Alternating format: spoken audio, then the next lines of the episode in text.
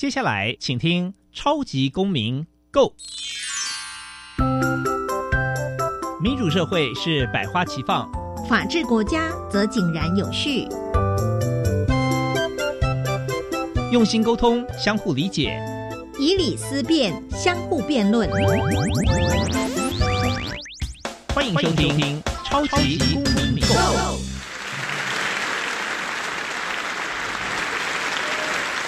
各位听众朋友，大家好，欢迎再次收听《超级公民购》。本节目呢是由教育部所委托，由国立教育广播电台以及财团法人民间公民与法治教育基金会联合直播。没有错，我又是节目的主持人苏格格苏明祥。本基金会呢以民主基础系列以及公民行动方案系列两大出版品为中心，期待呢下一代有能积极参与并关心民主社会的运作。那基金会也关心辅导管教的议题，发展了相关的论述以及出版品。除了每年固定举办全国公民行动方案竞赛，鼓励教师带领学生对于周边的公共事务提升关注，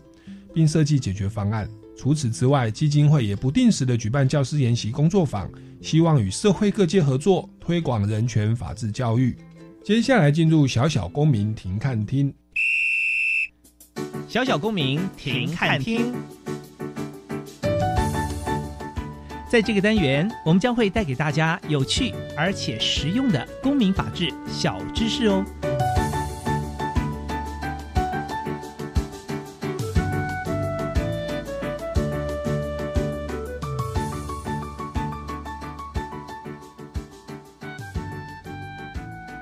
联合国反贪腐公约于二零零三年由联合国大会通过，并于二零零五年生效。目前共有一百七十七个缔约国，是目前全国签署会员国最多、影响力最大的一项反贪腐公约。其目的在指导各国政府制定反贪腐法规、制度和政策。为了使联合国反贪腐公约在我国具有法律的效力，以因应国际廉政发展趋势与挑战。法务部制定了《联合国反贪腐公约施行法》，并经立法院三读通过。总统于一零四年五月二十日公布，一零四年十二月九日生效施行，成为我国反贪腐法制和措施的法源依据。接下来进入公民咖啡馆。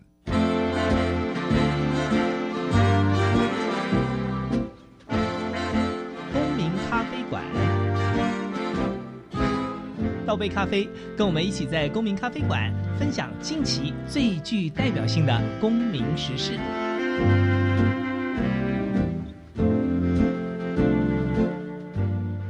各位听众朋友们，大家好，欢迎再次收听《超级公民购》。那今天我们的节目呢，要聊一个算是跟国际公约有关哦，那其实也跟台湾的社会生活、校园生活、公民生活都很有关联的，就是所谓的联合国反贪腐公约哦，在我们这个台湾哦，我们国内的一个执行的一些状况。那今天节目也非常荣幸哦，邀请到世新大学的这个研发处的研发长。那同时呢，也是台湾透明组织协会的副理事长哦，那也是这个世新大学的行政管理学系的教授。用让我们用最热情掌声欢迎叶一章教授。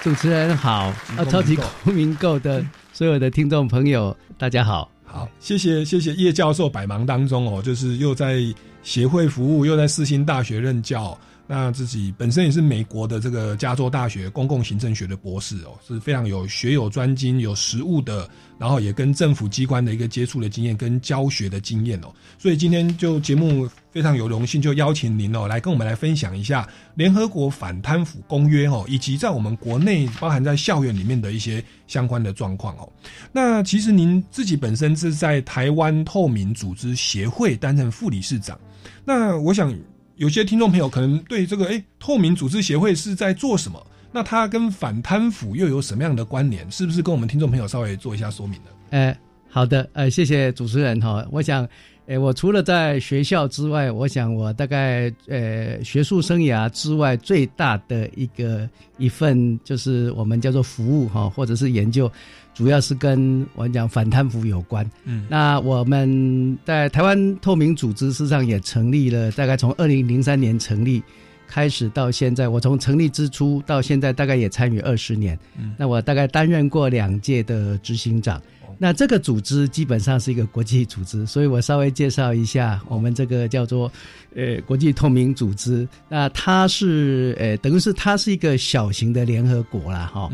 那我们的会员大概也有一百零几个国家，目前哈大概一百零六、一百零七个这个会员。那我们所有的运作的方式跟联合国基本上大同小异。我们每年都有年会哦，那区域有区域的会议哦。那通常这个主要都是倡议为主。那当然透明是我们主轴，但是反贪。反贪是主轴，透明行动基本上是手段的哈。是，实际上我从参与到现在哈，我们我们大概国际上的议题，透过年会哈，比较有名的就是我们这个联合国反贪腐公约，是基本上是国际透明组织啊倡议而促成的。那它变成是联合国会员国参与啊，并且要追认。哦，我们叫 rect 呃 rectification 啊，这样的一个过程。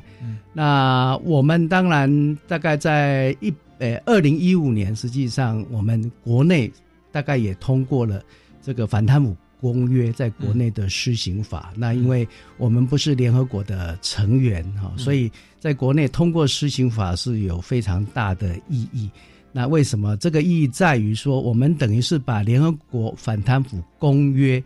它。八个章节，大概七十一个条文。嗯，我们大概从呃二零一五年通过之后，花了大概两三年的时间，全部审视一次。因为我们为了因应，我们通常你签署公约之后，我们有所谓的这种叫 peer review，就是会员的审查，或者是你执行公约的状况，可能自己要出一个国家报告。那出了国家报告，还要邀请。例如说，相关的国家来作为一个审查，就是同台审查的意思。那这些同台审查都是蛮严谨的哦。那我们大概，诶，在二一八年，二零一八年大概三月的时候，我们完成了首次的国家报告。嗯，那八月就实际上完成首次国国家报告的大概前一两个月。事实上，我们那个委员会已经组成了，就是国际审查的这些委员。那邀了国际委员，大概有五位。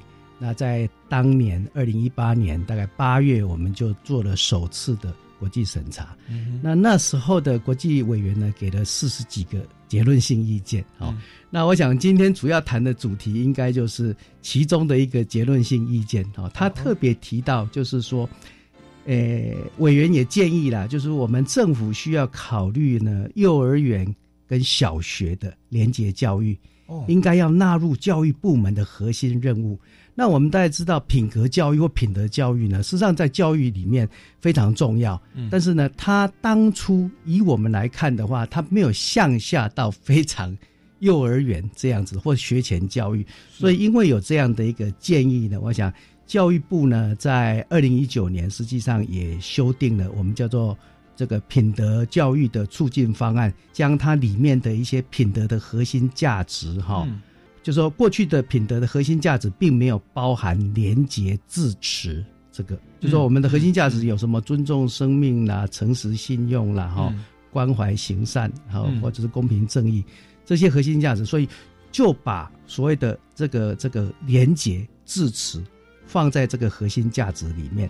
那为了推动这个廉洁字词呢，成为这个我们这个呃品德教育的一个核心价值呢，也教育部也也做了很多的方案呐。哈，我想除了教育部之外，实际上我们这个廉政署也做了很多哦这种校园推广的。那校园推广当然向下的话就是幼儿园哈，但是幼儿园事实上是需要。诶，需要我们叫做它是一个社会工程，它是 piecemeal，就是一块一块慢工出细活。例如说，你要有绘本啊，有点像那个呃，你们的公公民民主对民主基础系列一样，要有绘本啊，哈，或者是漫画啦，哈，但是要有系列啊，要有主轴啦。所以我想，这个这个，我想这两三年哈，我们国内。教育的现场事实上做得不错，特别是我们除了除了我想包含这个呃公民法治教育基金会哈，那透明组织，实际上地方政府、廉政署还有教育部，我想共同努力之下，现在的这一种教材非常的多元，嗯，然后我想在很多的网络上啊，例如说，诶品德教育资源网。哦，我想这个你们这个公平法治教育基金会的这个网站哈，然后我想廉政署的网站都蛮多这这些相关的一个教材，所以主主要的缘起哈，大概就是我们上一次的这种国际审查啊委员给的意见，所以我们从这个委员给的意见跟教育相关的，我们就把它纳进来，所以未来等廉洁。致词或者是叫廉政这个这一块，我想在我们品德教育里面也是非常重要的一环。其实各位听众朋友是知道，台湾的这个国际处境哈，这个是有压力的。可是我们在民主、法治、人权的脚步绝对不落人后，包含两公约的施行法，还有儿童权利公约的施行法，哈，人口贩运等等。那今天我们要谈到是所谓的反贪腐公约哦。好，那那这个部分，其实我刚刚听到，其实很开心呢，就是。就是这个是二零零三在我们台湾成立哦，那结果是这个一百零六个国家哦，其实就是我觉得算是国民外交，或者说我们的一个共同的文化价值，它其实是可以开拓台湾与国际社会的连结，也赢得大家的支持哦。那当然说这个是所谓的人权的共同价值的部分呐，那我觉得更重要的是这个价值的内涵，他提到就是反贪腐，提到的就是所谓的。呃，廉洁致辞，哦，跟品德教育。那其实我们听众朋友也常看到我们的政治圈哦，甚至我们的公司行号，或者我们甚至学校校园公家机关，那总是三不五十的会有这种所谓的这种贪腐哦，然后这种呃贪污，甚至说贩卖权利哦，或者是你没有送红包，我就给你卡关，很多的证照就发不下来。这个东西它其实除了在道德上是造成一个负面的能量的循环，其实对于整个国家的行政效率，对于公共的利益的维护都有很大的伤害哦。那刚刚这个我们叶叶教授有提到说，这个反贪腐公约其实其邀请的国际的专家有四十七项结论。那今天这个校园的部分，幼儿园跟小学的这个品德教育只是四十七 项之一哦。那那我这边我想先我们先放慢一下脚步，因为我觉得我们听众朋友，包含我们节目哦。这个我主持到第四年了哦，还没有好好来谈过所谓的反贪腐公约。您说有七十一个条文，有八个章节哦，对，是不是跟我们听众朋友稍微来介绍一下？呃，为什么会有这样的一个反贪腐公约的制定？那它的主要内容有哪些哦？那它对于政府或会员国的要求有什么呢？贪腐哈这个现象，实际上，呃，我我们就是说，我们社会上很多的问题哈，如果你仔细去归根究底去。就是说，归根究底去探索的话，大部分都跟贪腐有关哈。我先讲贪腐，基本上就是滥用权力、受托的权利，嗯，哦，来谋自己的私利。嗯，那这种状况非常多。你只要有地位、有权势啊，大概运用地位跟权势来谋自己的私利，或者是图利别人啊，大概基本上跟贪腐哦，就就就跨就可以连接得上。这个关系啊，所以我想，因为一来是它广泛性啊，那二来是因为我们过去是联合国发展出来的一个周边的，呃，我们叫做 NGO 了哈。那之所以从联合国发展出来，是因为我们里面的主要一些方顶的，就是创始的会员，当初有的在联合国的开发开发银行或世界银行或 IM IMF 这些机构，那他们发现哈，联合国每年支持很多的国家。例如说啊，他例如说他的人均在例如说一美元以下啦，哦，可能教育很很匮乏啦，医疗啦，交通建设啦，什么都不足，所以联合国很多很多支持性的，特别是联合国的开发总署，他很多计划都支援这些国家，但是支援这些国家几十年来，你你发觉那些国家根本的问题都没有解决，嗯，那后来这些人才知道，他们才知道，实际上根本的问题都是贪污，嗯，教育或性别啊，性别的不平等。啊，医疗资源、教育，甚至环境的伤害，嗯，大概多多少少跟贪污有关，所以他们觉得要归根究底解决。联合国长年以来支持很多的计划都没有太大的成效，基本上要解决贪污，哦，所以他们就出来成立这个组织。哦，基本上他们觉得说，哎，你看世界银行很多计划都是丢到水里面，你因为你没有解决这个问题。我我我举一个。非常重要。我们经常在开会的时候，过去大概十几年前，他会提到这个案例，我们叫做有一个国家叫赤道几内亚。嗯，赤道几内亚是让联合国几乎每年，因为它没有医疗，它的人均有一半的人口是在一美元以下的这种人均的，就是说他的生活水平一美元。但是你去看到、这个国家富藏石油，嗯赤道几几内亚嗯富富含石油、嗯矿产，如果以他们的出口、贸易啊，或者是卖矿、石油这些的收入的话，转换成他的国民的年年年均的所得的话，实际上他的生活水准要跟葡萄牙相一样。是但是联合国却花了那么多钱，嗯为什么？嗯实际上，大部分的我们叫做资源呢，哈，就是这种掠夺国家资源、中饱私囊的，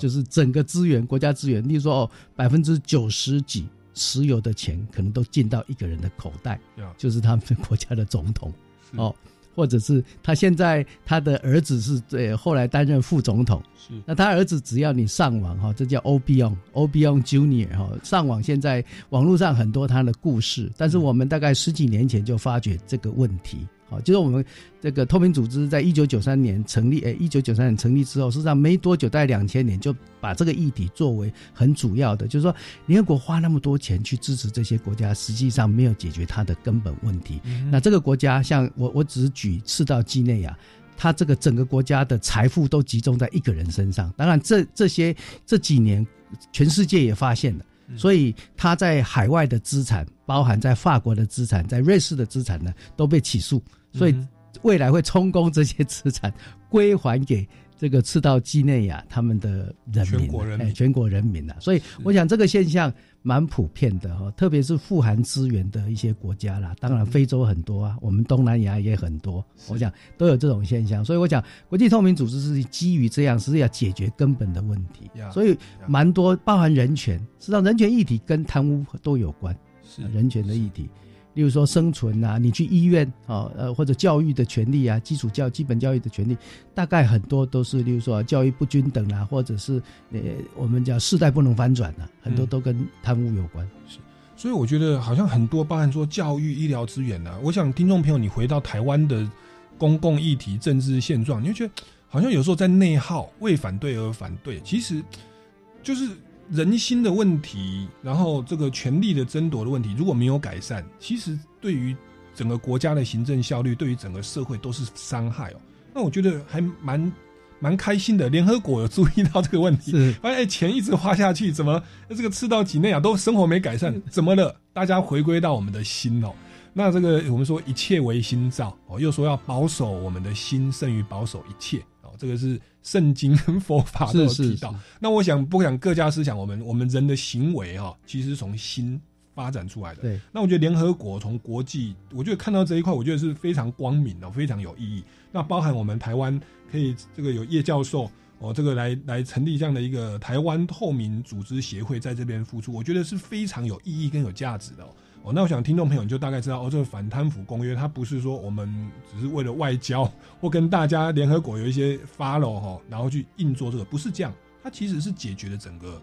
呃人心的问题、整个社会的问题、国际的问题以及台湾我们内部的问题，其实要从呃心灵开始改革。那其实这个内耗的问题或这种呃贪污的问题，除了在公共的领域，包含我们自己在公司，什么公司内斗哦，这个科长跟那边校园啊，甚至在家庭，都会不断的发生哦。所以其实回归到内心，这是个非常治本的、非常有意义、看到问题关键的一个做法、而且这个不是理论，我们从联合国一直到台湾的内部哦，这个已经当然说有这个太多了，有有八大章节、七十一条文，然后有这个二零一八有提出了四十七项啊国家报告的结论哦。那我们今天就先谈其中的这一项，我觉得也是所谓的心灵改革、品德教育向下扎根哦。让从幼稚园哈、到这个小学这个阶段，我们可以来培养所谓的廉洁自持哦。那这个相信对于孩子以后长大，不管当老师、担任公务员哦，应该都可以这个发光发热哦，而不会去滥用权力、贩卖权力来谋取自己的私利。我所以我想这边就接着来请教一下叶教授，就是这个刚刚提到的这个向下扎根的这个部分哦，我们的这个透透明组织协会，或者说我们目前的政府，它呃的执行的状况，或目前是往哪些方面去落实呢？也跟我们来说明一下。好，我想我们政府基本上除了一直关注我们所谓的联合国反贪腐公约各个条文在国内执行的状况之外，实际上呢，我想，诶，事实上，特别是廉政署以及各个部会哈，事实上，我想，也透明是工具哦，蛮重要的，所以也是我们的主张。所以我想这几年政府呢。我想在透明这一块上面琢磨比较深啊，例如说行政透明啊，所以那行政透明，你看，你看这几年行政透明很多都是有科技的协助，嗯啊，例如说工程的现场啊，有一个监视设呃设设设施，所有的可能还有那个诶，我们叫做是摄摄影机啦，哦，或者是一些运用云端哦，直接把数据传上云端的。然后现在很多的工程，我们施工从大概从招标设计哦，到最后的履约，基本上我想公开透明的措施蛮多的哦。那当然这几年当然有一个比较我们比较可以跟国际稍微展现的，我们叫做采购廉政平台了。嗯就这个廉政平台的，我觉得最大的用意是也把，例如说除了相关的工程单位之外，民众参与。嗯啊，因为我觉得工程有时候民众不了解，那过去很多工程民众抗争的状况蛮多的，那因为有这样的平台呢，让公务人员比较勇于认识，嗯哼，然后让民众他的需求也可以在这个平台，大概经过讨论哦，也比较能够了解他们的期望。跟需求，所以它变成一个中介的平台，平台上面可以很多议题，嗯，哦，可以在上面去谈。那因为这个平台里面也有我们叫做检察官在里面啊地方，所以有时候，例如说，嗯，地方的势力想要借由黑道进来。绑标围标的话，看到有这些人，他们也比较不敢。我我想这个这这是我们觉得今年这个平台，我们可能也会去运用这个平台的成果，会呈现在国际上。我觉得是是是算。这种我讲行政透明是一个我们这几年做的比较好的部分。是，然后像之前也有那种财务要透明嘛，你的财产要申报，它都算是整个透明的状况嘛。那那那其实我觉得透明它是一个工具，它这个是政府层面，其实还有很多的层面哦。我们先进一段音乐哦。待会再回来节目的现场哦，来继续请教叶一章教授。那我们这段音乐呢，是这个因应疫情的期间啊，大家遭遇环境经济的一些挫折哦。那这个歌手邰正宵，他就邀请了九位歌手，包含何方、胡一芬、蔡家珍、艾辰、张云金哦、杨倩石、苏雅哦，以及主持人苏格格我哈，我们总共九位歌手，这个创作了这一首公益的歌曲，叫做《仰望》哦，鼓励大家在疫情的期间。怀着希望，继续坚持走在人生的道路上。进一段音乐，马上回来哦。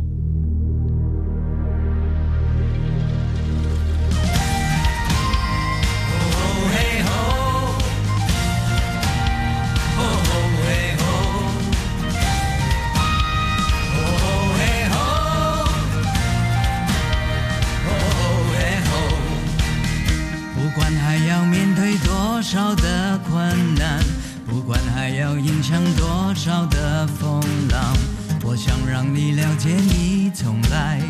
不孤单。不管还有多少恐惧在扩散，不管还有多少不安在弥漫，我祈求你永远不会失去盼望。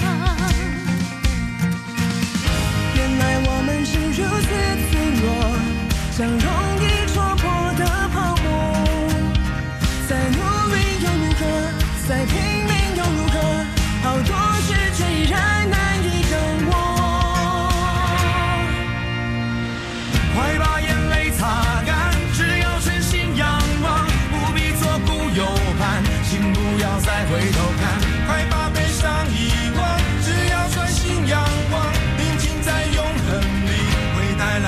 来真正平安。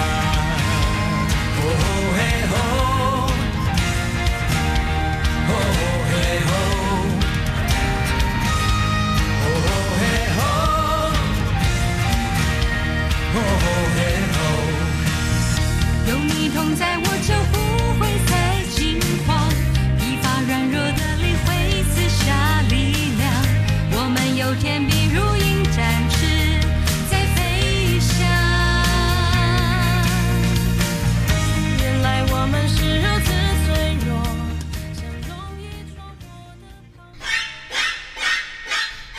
小女孩看到面目狰狞的大野狼，吓得浑身发抖。我是桃园国小陈永瑞，我是永安国小吴成赫，我是仁爱国小张庭瑜。我们都在教育广播电台晚安故事屋，每周六、周日晚间九点半到十点，和你一起阅读，一起听故事哦。工作跟家庭的平衡是我面临最大的难题。联合国将每年的五月十五号定为国际家庭日，呼吁各国对家庭的重视。教育部响应重视家庭的倡议，推动友善家庭企业联盟方案，鼓励企业跟县市家庭教育中心合作，将家庭教育资源送到职场，协助员工兼顾家庭与工作。以上广告是由教育部提供。行政长苏贞昌表示，Omicron 传播力强，近百分之九十九点五都是轻症或无症状。现阶段防疫重点在于延缓疫情急速攀升，避免影响医疗量能，以确保中重症确诊者可以得到妥适的医疗照护。另外，指挥中心表示，即日起进出健身房、参加旅游团等需打满 COVID-19 疫苗第三剂。此外，振兴五倍券使用期限将于四月底到期。苏奎也提醒尚未领取或使用的民众要把握自己的权益。以上内容，行政提供。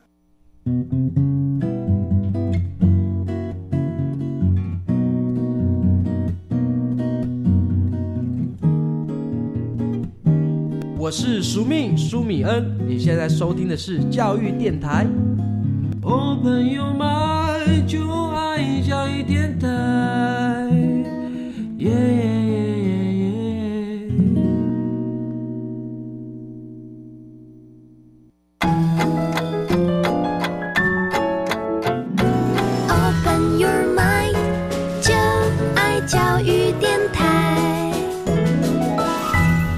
听众朋友们，大家好，欢迎回来《超级公民购》。那今天我们节目呢，来聊一个呃，听众朋友可能比较陌生的，但是这个是非常有意义、非常有价值、达到问题的要害的一个议题，就是所谓的联合国的反贪腐公约。哦，在二零零三年通过，哈，二零零五年生效。那台湾透过 NGO，就是民间的组织，就是台湾透明组织协会，也把这样的观念引进到台湾来哦。那当然，大家会觉得说这个东西有那么严重吗？哦，那但是其实联合国他们经过非常多的实物的经验，他们想要帮助各国弱势的国家，但是后来发现，哎，奇怪，那么多的钱，那么多的资源花下去，怎么民众的生活都没有改善，利益怎么都集中在少数人哦，或者是一两个人手上？我们后来发现，其实是我们的人的心呐出了问题，我们的心中贪腐，我们会人类习惯用滥用权力。来谋取私利、图利私人或自己的这个小小小的族群哦，而牺牲了大家的利益。那后来发现说，我们如果真的要改善这个社会，照顾所有的弱势，平均照顾所有的人民的话，其实最根本的还不是教育、医疗、平权或环境议题啊，而是要反贪腐。好，那这个做法当然很多啊，我们说过有七十一个条文，有八大章哦。那我们今天来聊的是在。台湾，我们这边哦，透过这个国家的报告、专业人员的一个意见哦，我们要在这个呃幼儿园跟小学的部分来进行所谓的廉洁自持的品德教育方案哦。好，那当然说这个是所谓校园的部分啊。那那当然，我们刚刚在前段节目是请教到这个叶一章教授哦，他跟我们说，其实贪反贪腐是目的，那我们的工具呢，则是让啊这个整个整个政呃公共的运作它是透明的哦。那在政府的部分，就是行政透明、采购要透明哦。那甚至包含了公务员的这个首长的财务状况要透明哦。这是我们政府在做的。那是不是再请叶教授再跟我们再继续来说明、来分析一下我们关于这个呃反贪腐公约的这个透明的部分，我们台湾这个其他层面的一个落实状况呢？哎，好的，我想我先谈一下哈，因为我想公部门、私部门有时候它的那个太阳。不不尽然是一样的哈，那我想以以公部门来讲就的话，就是说一般来呃公司部门比较共通的太阳，基本上就是回扣，OK，收收贿跟行收贿哦。那公部门会有一些其他的，例如说非法的政治现金呐，哦，还有实施部门也会有那种不当的慈善捐助啦，哦，那不过另外一个，无论公司部门呢。我们讲说，经常就是有人要接触你，哦，不当的、合理的饮宴呐，不合理的啦，啊的礼物啦，接受提供这种不合理的饮宴款待啦，或不正当的利益，我想这个大大概都是共通的。当然，以公部门或是公部门发生在采购的。嗯，状况会比较多。那私部门的太阳就多了哈。我想私部门无论行收会啦，或者是接受这些饮宴招待的，可能这只是一个表象哈。很多，例如说，可能因为它只是一个手段，想要达到，例如说，可能私人企业你能不能帮我，呃，例如说，呃，例如说供应链能够打进一个供应链啊。那有很多企业，例如说过去的一些造假。例如说食安的问题，嗯啊，例如说三聚氰胺呐，或者是塑化剂，这个大概就是掺假造假。那数据造假的蛮多，在私私部门，例如说福斯汽车公司，大概在二零一一五年，他那个柴油车的那个废气排放的丑闻呐，啊，这个也是让他们大概。呃，付了很多惨很大的一个惨痛的教训，也就是说，这种我们广义来讲，这个叫不诚信的行为，就私部门不诚信的行为，以现在国际上要求诚信或者是社会责任的这种，我讲这种环境之下，这些企业啊，如果发生这样的问题，事实际上它的后果都很严重的。比如说，如果是它是上市公司的话。发生这样的事情，等股票都腰斩，好，是市值蒸发可能七成的，哦，这经常经常会有的。那一般来讲，当然股市犯罪也很多了，好，股市犯罪啦，比如说这些内线交易啦，或财报不实，那在这些当然伤害操纵股价，伤害就是投资大众嘛，哦，就是说我们你会发觉这一些股市犯罪，资产掏空了，哦，或者是这种你你你找了不合适的员工。我们台语叫起尿气嘎爆得，嗯，这样子也都是哈。那我们过去有一个想法，就是说，我们过去在研究贪污的，很多人讲说，啊，贪污是为什么不容易被发觉？基本上，因为他没有明显的被害者。嗯，实际上这个观念是错的啊。贪污基本上，它被害者是蛮明显的。刚刚我举的例子，数据造假啦、掺假啦、哦，股市犯罪啦，哈。或者是掏空资产哈，甚至一般来讲哈，我们通常在采购上面哈，例如说简单讲，例如说军购哦，或者是公共工程的采购，事实上它的被害者，例如说桥梁断了，那被害者蛮明显嘛，哦啊，你你你是说以国防来讲，我们有一个，例如说武器啦，或或那种那什么弹呃弹药、武器、战车这些，如果采购发生了问题。他他用了劣质品的话，那伤害的是我们自己跑者的生命。嗯哼，哦，公共工程也是伤害我们自己。那比如说小学可能有一个设油气设施，哦，那可能验收或者是这个品质低落，那伤害的就是幼儿园的或者是小学的学生。所以基本上它是有明显的被害，嗯，明显的被害。当然，除了除了它会让我们交易成本增加。哦，贪污会交易成本增加了，回扣收贿之外，事实上它都有很明显的受害的这些对象。那我们这几年经过了国际间不断的案例的宣传，大概才知道说哦，受害的是哪些团体或是个人。所以我想这些，我想呃也也是也是因为借这样的机会 哦来谈谈哦。但当然公司部门的太阳很多哦，但是我想。归根究底，待会我们可能会谈呐，就是说，因为有些有可以从案例，然后我们来，如果谈到教育的话，我待会可以分享几个案例，我们谈谈那些案例背后所带来我们有什么样的启发。嗯哼，所以，所以我们目前在透明，除了政府，当然说这个是一定要。我想在政府也许执行程度为依法行政，也许会比较那个。那民间企业哇，那个我想在监督上，在法制上，感觉。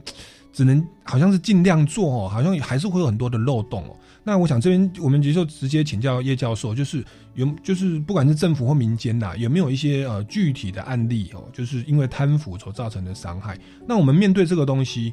我们的应应的措施是什么？当然说我们向下校园扎根，这个是很棒的。但是目前已经在台面上，他们已经可能可能人格都定型了，可他又掌握了权力。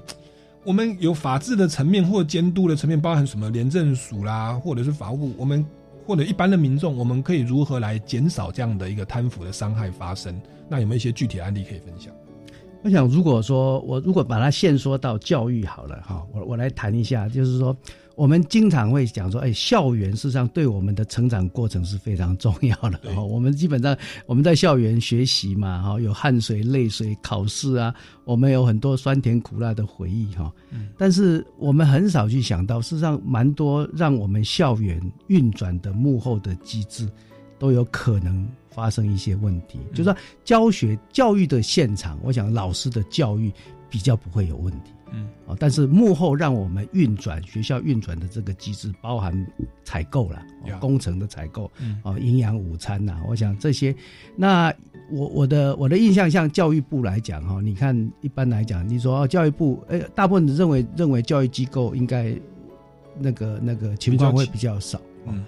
但是，事实上，教育部每一年大概光人家检举的案子，事实上就就四五百件。哇，就是有人检举哦，例如说包有有一些大概就是采购了，有的是人事上面的啊，那有些是可能呃，例如说他用劣质品啊，包含教材啦。那我我举国际两个案例哈，然后还有可能国内哈。这个校园，呃，过去台北，呃，新北市所发生的哈，这个中小学的营养午餐好了。那国际上，我举第一个案例，事实上是柬埔寨的哈。那柬埔寨这个案例，基本上，因为我们在二零零呃二零一三年，我去参加过那个柬埔寨，我们在透明组织有一个亚太年会，在那边举行。那事实上，透呃柬埔寨的执行长，他他过去在联合国的其他的机关。代购机构代购过，所以去当执行长的时候，他把小孩子举家呃迁回柬埔寨的时候呢，他发觉哈，他的小朋友去上学，然后呢上学回来之后呢，都都跟他妈妈讲说，哎，妈妈你不要帮我带便当了，文具也不要哦，那个所有的书包也不要帮我带。嗯，他妈妈就很纳闷啊，我帮你带便当，我帮你准备这个这个铅笔和文具哦，这些书本有什么不对呢？嗯。后来他们经过了解才知道，所有在柬埔寨的小学，大部分很多学生铅笔、便当、零食都要跟老师买。哦，老师买，嗯，所以他就觉得很讶异。如果这样子的教育是这样子的话，那小孩子长大他会变成什么样的人呢？是，所以他在大学，从大学校园他发起一个运动。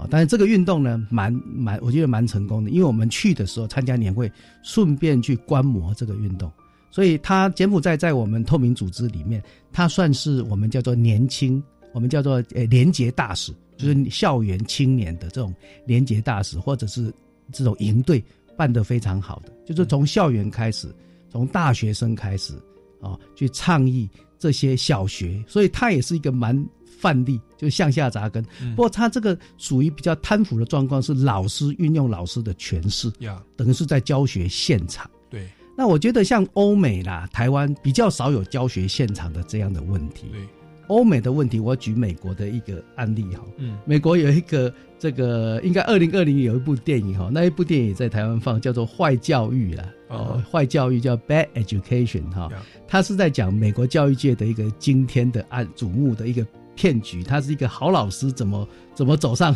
这个这个贪污哦？大概台币几亿啦，一千一百万美金的这种公款哈，这是一个实物，在美国的一个案例，在二零零几年哈，那这也造成美国教育体系的一个有点像崩解了哈。那他他基本上是在谈这个纽约长岛有一个 Roslyn 高中的一个学区总监哈，这个叫塔颂哦，十年来大概。盗用了一千一百万美公公款的这样的一个一个故事啊，这个人呢，你你会发觉哦，贪污的现场哈，如果是始祖，你你就知道这个是一个贪官污吏的话，一很容易被发现。通常这种人这种角色大概都是会有怎么讲？他他就是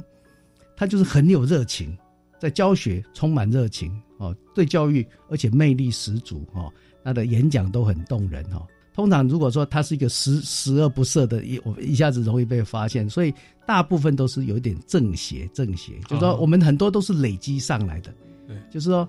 呃，他他可能累积他的，我们讲说，哎，呃，这种信用啦，哦，人家对他的信任，对，然后在可能背后哦滥用别人对他的信任所造成的，所以他呢，因为他在美国，这个学校基本上也是飙升，从默默无闻的学校变成全美第四名的一个顶尖学区。那他的目标要带往第一名，但是因为在过程当中，哦，带往第一名的过程当中，他中饱私囊，嗯很多的，特别是建筑啦、建设工程相关的这样的一个。那另外就是说，他之所以会被发掘，也是一个校园记者。那这个校园记者受到他的鼓舞跟感召了，他经常他就鼓舞这个校园记者，就说你不是只有报道哦，你要做的叫新闻哦。所以新闻就是你要发掘真相。所以这个校园记者事实上是受到他感召之后呢，在撰写学校建案的一个校刊上面，他发现，诶，为什么学校那种漏水都不修？然后这个只重视这个建案，嗯所以他觉得，哎，他就他就他就有这个好奇心，挖掘下去，发现校内账目有很多的疑点啊、所以在进一步追查下呢，就揭开了这样子的哦真面目了，啊，让长达十年美国史上呢最大的校园诈骗案呢一系爆发哈。我想同样的这样校园的，就是新北市的。营养午餐，我想这个这个案例呢，大概发生在十一年前，嗯目的也传送了大概十几年哈。当初有三十几位校长，哦，总共有七十七八十位被起诉。嗯我想到现在啊还是对，但是这种案例发生，事实上你说以营养午餐来讲，那是他他他明显被害的是谁？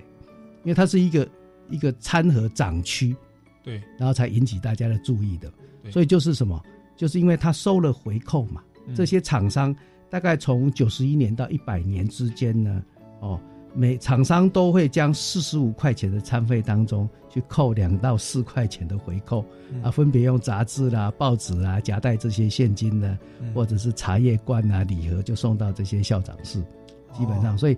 直接受害的就是营养嘛，食物的品质嘛，品质。所以我想贪污最主要。伤害的就是，如果公共工程的话，就是它的品质嘛。嗯哼哦，这不是只有伤害声誉啦，我讲品质是最主要的。嗯嗯嗯，所以我觉得就是被偷工减料，因为在回扣的过程的行贿的过程，等于就是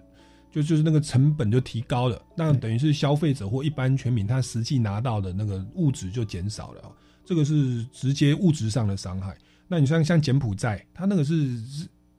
老老师用自己的权利在卖自己的东西啊。哇，那这个不就教导孩子以后我要掌握权力，然后再捞回一笔嘛？哈，这个都是非常糟糕的。那美国那个当然当然更大了哈。这个也也许他一开始发出发性是正确的，可是当一个人他那个钱的试探越来越多，名誉的试探越来越多，你会觉得，就是我们的心如果不正的话，哎、其实那个时候会把持不住哦。那我觉得好在就是刚好他邀请的邀请了一位记者，那位记者还算蛮有正义感的。OK，就把这个事情去爆料，也不会说是你邀请我的，我们有感情，我就我就这个帮你遮掩了，没有，就直接直接抖出来哈。那这个也是是记者的一个坚持啦。那那我觉得这一些案例都是血淋淋的，我觉得从精神上到这个物质上，都对于我们的社会或下一代持续的造成伤害。那我认为这种负能量它是互相影响的，哎，你这样做，那我也这样做，我这样做，我孩子也这样做，整个社会它是。越来越糟糕啊！大家越来越越越越这样伤害彼此，所以其实也也是包含我们为什么要来成立这个台湾透明组织协会哦，以及来落实这个反贪腐公约。那刚刚有提到说，其实国家报告的这个专家的建议，就是希望在幼幼儿园哈到小学的这个品德教育的这个执行的方案，要去强调廉洁自持是非常重要的。哦，那这个部分是不是也继续请问一下叶教授？这方面我们是呃如何的来推动？目前的具体的做法是如何？好，那我们如何把这样这种所谓的呃抽象的，因为我们考试成绩可以量化嘛，那你这个抽象的品德与廉洁，我们要如何去培养？哦，如何向下扎根？来跟我们分享一下。我想谢谢主持人哈，因因为你也你也特别提到，我想因为廉洁教育哈，基本上。它基本上是我们讲说，从教育现场哈，它不是很容易教的哈。嗯，那为什么呢？啊，因为如果说教育现场哈，我我我举例来讲的话哈，就是说，因为品德，如果我要教一门课，哦，那这一门课，例如说我我就叫，哎，例如说叫做，哎，职业伦理，嗯，哦，或者叫行政伦理，哦，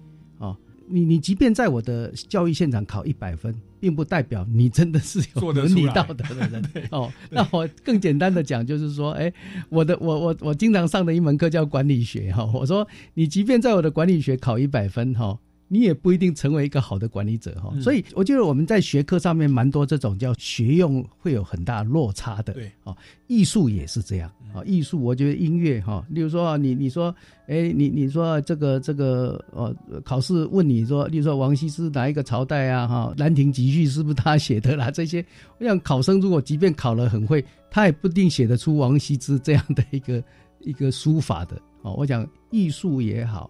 基本上呢，做中学，我就我觉得廉政教育哈、跟这个一样，做中学是很重要的，就好像学脚踏车一样，嗯。学脚踏车，我们学学过脚踏车的，不会说哦，我我要去买一本叫做《如何骑脚踏车》的书，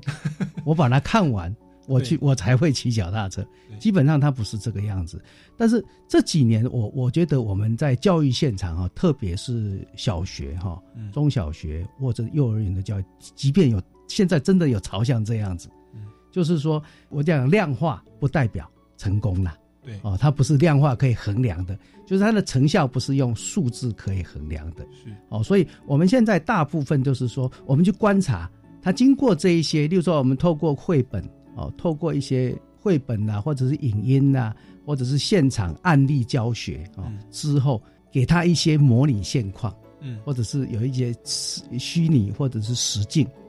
让他在实境上面他会展现什么样的行为？我在十几年前哈、哦，我们那时候因为廉政事实上跟选举也有关，因为选举那时候贿选比较严重一点啊、哦，所以我们曾经在谈那个贿选教育的时候，我们去巡回完之后，我们的透明组织有接到小孩子打电话说要检举他，家长有收人家的。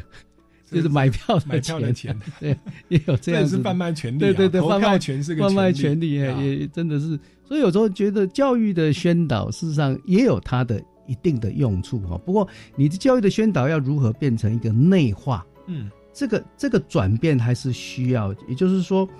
我们很多都是外控，透明基本上是一个外控的机制，我让行政透明，嗯，但是内控的时候，例如说内控需要连结这种基本的价值、品德啊、诚信、正直这种基本的价值，基本上比较无法用外控。嗯那通常是这样，如果说我们要速成，当然制度透明，它是一个可以速成的。嗯，但是我我我举一个比较案例啦，就是说，如果说我现在啊，比如说我在一个现场，我在一个会议现场，嗯有人掉了钱在地上，众目睽睽，我捡到钱，我一定把它交给当事人，嗯或者是把它交给警察嘛。对因为众目睽睽嘛。对。但是同样的情境，如果是发生在一个没有人的停车场，呀，哇，你我们内心就很挣扎你去做了内心挣扎了。呃，很多人做，我们我们国际透明指数有做过这样的实验哈、就是说在没有人了解、没有人知道的状况之下，你还会怎么讲？廉洁致辞啦，这样的人大概有三成啦。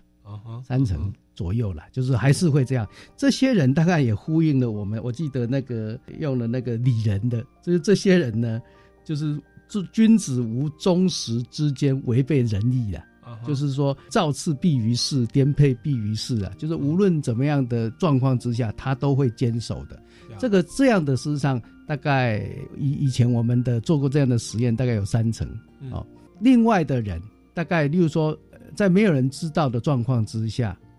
会把钱直接就放在口袋里面的，嗯哼，大概也是三成，对，大概是这样。那中间有四成的人，你不透明的时候，他就天人交战。啊哈，为什么？因为他他他会想说，哎，我如果有这个钱，那刚好下个月我的小孩子要要要注册，对，哦，就是你会让他陷入两难。所以我我们在实物上，无论这个人的原本的，我们讲说他的他的道德，或者是他的我们讲廉洁这种价值观内化的程度怎么，不管，我们最主要就是要让这一种两难的人转向正向正向。OK 这个是制度可以做得到。OK，只要透明这些人。嗯但是如果在不透明的状况之下，那我们我们目前是这样，我们目前制度上面虽然要求透明，但是有很多牵扯到国安议题，嗯，牵扯到隐私的，基本上你也不可能完全透明嘛。对，所以如果有这样的议题存在的话，那真正要靠这些内化价值的人，才能够把它完成的。OK，所以我觉得两者之间都蛮重要的。是，所以外控的部分就是透过透明的手段，法治啊、刑罚或大家众目睽睽之下，当然原本良心就很好，是百分之三十啊，三成啊。那我们透过外控可以把中间那四成的人哦，还有的旧的立刻把它拉过来，那这样其实就有七成算是呃反贪腐的一个状态，这个对对社会是好的。那有另外三层是比较顽劣的哦，就是对对对它本身是那样，那而且甚甚至还会想办法规避一些外控的，他他找一个法律漏洞哦。现在的一些伤害持续在发生哦，但是我们该怎么做？我们就是希望可以向下扎根，去从小哦，因为人格养成其实在青少年的时期，如果我们可以多一些宣传、宣导、做中学，让他们内化在心里，可以让这三层比较反贪腐、往往负面方向走的人，他们可以慢慢的去去改善哦。哦，那这是我们目前的这样的一个策略哦。我我想这个是目目前我们在做的、哦。那那我想也要接着再再请教一下，因为我们的时间也慢慢 到了尾声哈、哦。是是不是再请叶教授来为我们再来补充一下？因为刚刚谈到很多国际的案例、校园的案例哦，也跟我们来聊一下我们一般民众。哦，家长、学生，我们日常生活当中会不会有一些呃不知不觉下，我们就已经开始在在贪腐了？例如说，刚刚就在卖票哈，或者是我是一个班长，我就哎、你请我吃个饭，我就算你今天没有迟到。这个东西，我们日常生活有没有哪些是比较常会发生的、那那当然也为我们今天的整个节目内容来做一些补充跟总结。